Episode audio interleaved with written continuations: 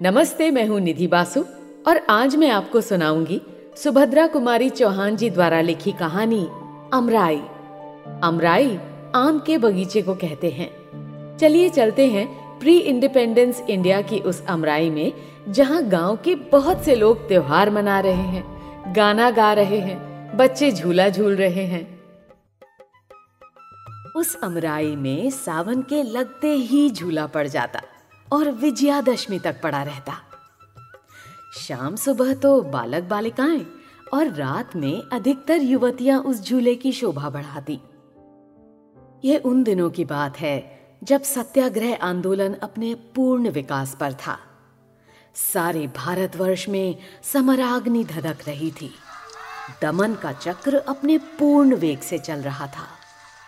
अखबारों में लाठीचार्ज, गोलीकांड, गिरफ्तारी और सजा की धूम के अतिरिक्त और कुछ रहता ही ना था।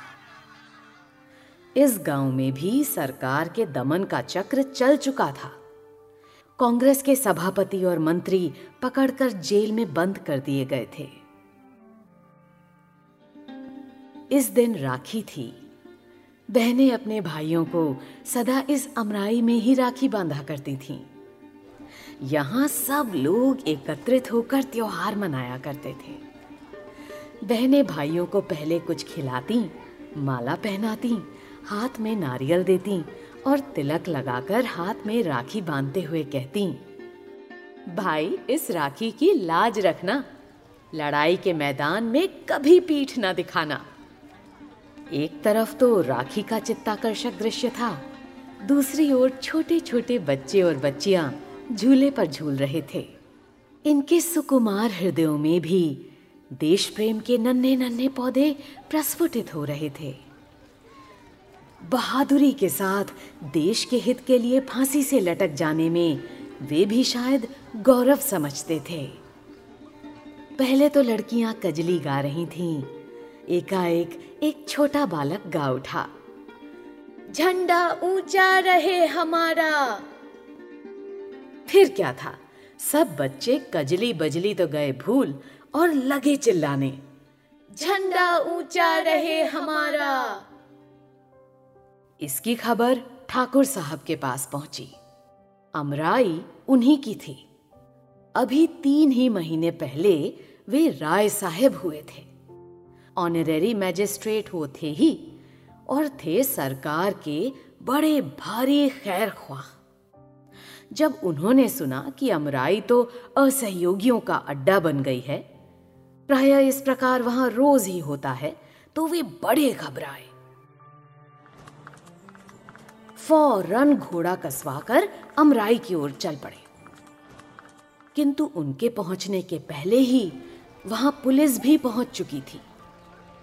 ठाकुर साहब को देखते ही दरोगा नियामत अली ने बिगड़ कर कहा ठाकुर साहब आपसे तो हमें ऐसी उम्मीद न थी। मालूम होता है कि आप भी उन्हीं में से हैं। हम्म, ये सब आपकी ही तबीयत से हो रहा है लेकिन इससे अमन में खलल पड़ने का खतरा है। आप पाँच मिनट के अंदर ही ये सब मजमा यहाँ से हटवा दीजिए वरना हमें मजबूर होकर लाठियाँ चलवानी पड़ेंगी। ठाकुर साहब ने नम्रता से कहा दरोगा जी, जरा सब्र रखिए। मैं अभी यहाँ से सबको हटवाए देता हूँ। आपको लाठियाँ चलवाने की नौबत ही क्यों आएगी? नियामत अली का पारा 110 पर तो था ही, बोले। फिर भी मैं आपको पहले से आगाह कर देना चाहता हूँ कि ज़्यादा से ज़्यादा दस मिनट लगें, नहीं तो मुझे मजबूरन लाठियाँ चलवानी ही पड़ेंगी। ठाकुर साहब ने घोड़े से उतरकर अमराई में पैर रखा ही था कि उनका सात साल का नाती विजय हाथ में लकड़ी की तलवार लिए हुए आकर सामने खड़ा हो गया। ठाकुर साहब को संबोधन करके बोला दादा देखो मेरे पास भी तलवार है मैं भी बहादुर बनूँगा। आप सुन रहे हैं सुभद्रा कुमारी चौहान जी द्वारा लिखी कहानी अमराई। इतने में ही उसकी बड़ी बहन कांति, जिसकी उम्र करीब नौ साल की थी, धानी रंग की साड़ी पहने आकर ठाकुर साहब से बोली, दादा, ये विजय लकड़ी की तलवार लेकर बड़े बहादुर बनने चले हैं। मैं तो दादा, स्वराज का काम करूँगी और चरखा चला चला कर देश को आज़ाद कर दूँगी। फिर दादा बतलाओ, मैं बहादुर बनूँगी कि ये लकड़ी की तलवार वाले विजय की तलवार का पहला वार कांति पर ही हुआ। उसने कांति की ओर गुस्से से देखते हुए कहा, देख लेना, किसी दिन फांसी पर ना लटक जाऊँ तो कहना, लकड़ी की तलवार है तो क्या हुआ, मारा कि नहीं तुम्हें? बच्चों की इन बातों में ठाकुर साहब क्षण भर के लिए अपने आप को भूल से गए। उधर दस मिनट से ग्यारह होते ही दरोगा नियामत अली ने अपने जवानों को लाठियाँ चलाने का हुक्म दे ही दिया देखते ही देखते अमराई में लाठियाँ बरसने लगीं। आज अमराई में ठाकुर साहब के भी घर की स्त्रियाँ और बच्चे थे और गाँव के भी प्रायः सभी घरों की स्त्रियाँ, बच्चे और युवक त्योहार मनाने आए थे उनकी थालियाँ राखी, नारियल, केशर रोली, चंदन और फूल मालाओं से सजी हुई रखी थी। किंतु कुछ ही देर बाद जिन थालियों में रोली और चंदन था, खून से भर गईं। जब पुलिस मजमे को तितर बितर करके चली गई तो देखा गया कि घायलों की संख्या करीब तीस की थी, जिनमें अधिकतर बच्चे, कुछ स्त्रियाँ और आठ सात युवक थे। विजय को सबसे ज़्यादा चोट आई थी। चोट तो कांति को भी थी, किंतु विजय से कम। ठाकुर साहब का तो परिवार का परिवार ही घायल था। घायलों को उनके घरों में पहुँचाया गया और अमराई में पुलिस का पहरा बैठ गया। विजय की चोट गहरी थी, दशा बिगड़ती जा रही थी। जिस समय वो अपनी जीवन की अंतिम घड़ियाँ गिन रहा था उसी समय कोर्ट से ठाकुर साहब के लिए सम्मन आया। उन्हें कोर्ट में यह पूछने के लिए बुलाया गया था कि उनका आम का बगीचा, असहयोगियों का अड्डा कैसे और किसके हुक्म से बनाया गया। ठाकुर साहब भी ऑनरेरी मैजिस्ट्रेटी का इस्तीफा, राय साहिबी का त्याग पत्र जेब में लिए हुए कोर्ट पहुँचे। उनका बयान इस प्रकार था।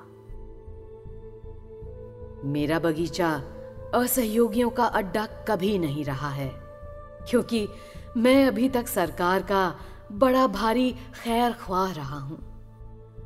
मुझे सरकार की नीति पर विश्वास था और अपने घर में बैठा हुआ मैं अखबारी दुनिया का विश्वास कम करता था। मुझे यकीन ही ना आता था कि न्याय की आड़ में सरकार निरीह बालक स्त्रियों और पुरुषों पर कैसे लाठियाँ चलवा सकती है? परंतु आज तो सारा भेद मेरी आँखों के ही आगे विषैले अक्षरों में लिखा गया है।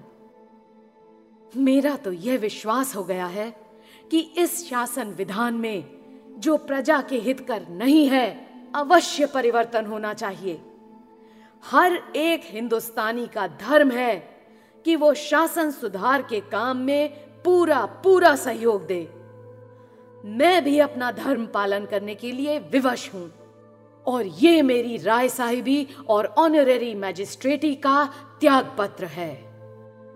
ठाकुर साहब तुरंत कोर्ट से बाहर हो गए।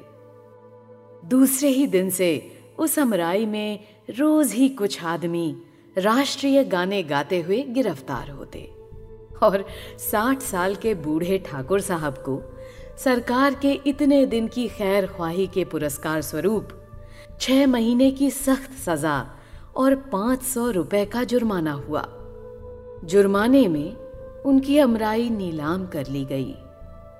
जहाँ हर साल बरसात में बच्चे झूला झूलते थे, वहीं पर पुलिस के जवानों के रहने के लिए पुलिस चौकी बनने लगी। आप सुन रहे थे सुभद्रा कुमारी चौहान जी द्वारा लिखी कहानी अमराई। वाचन था निधि बासु का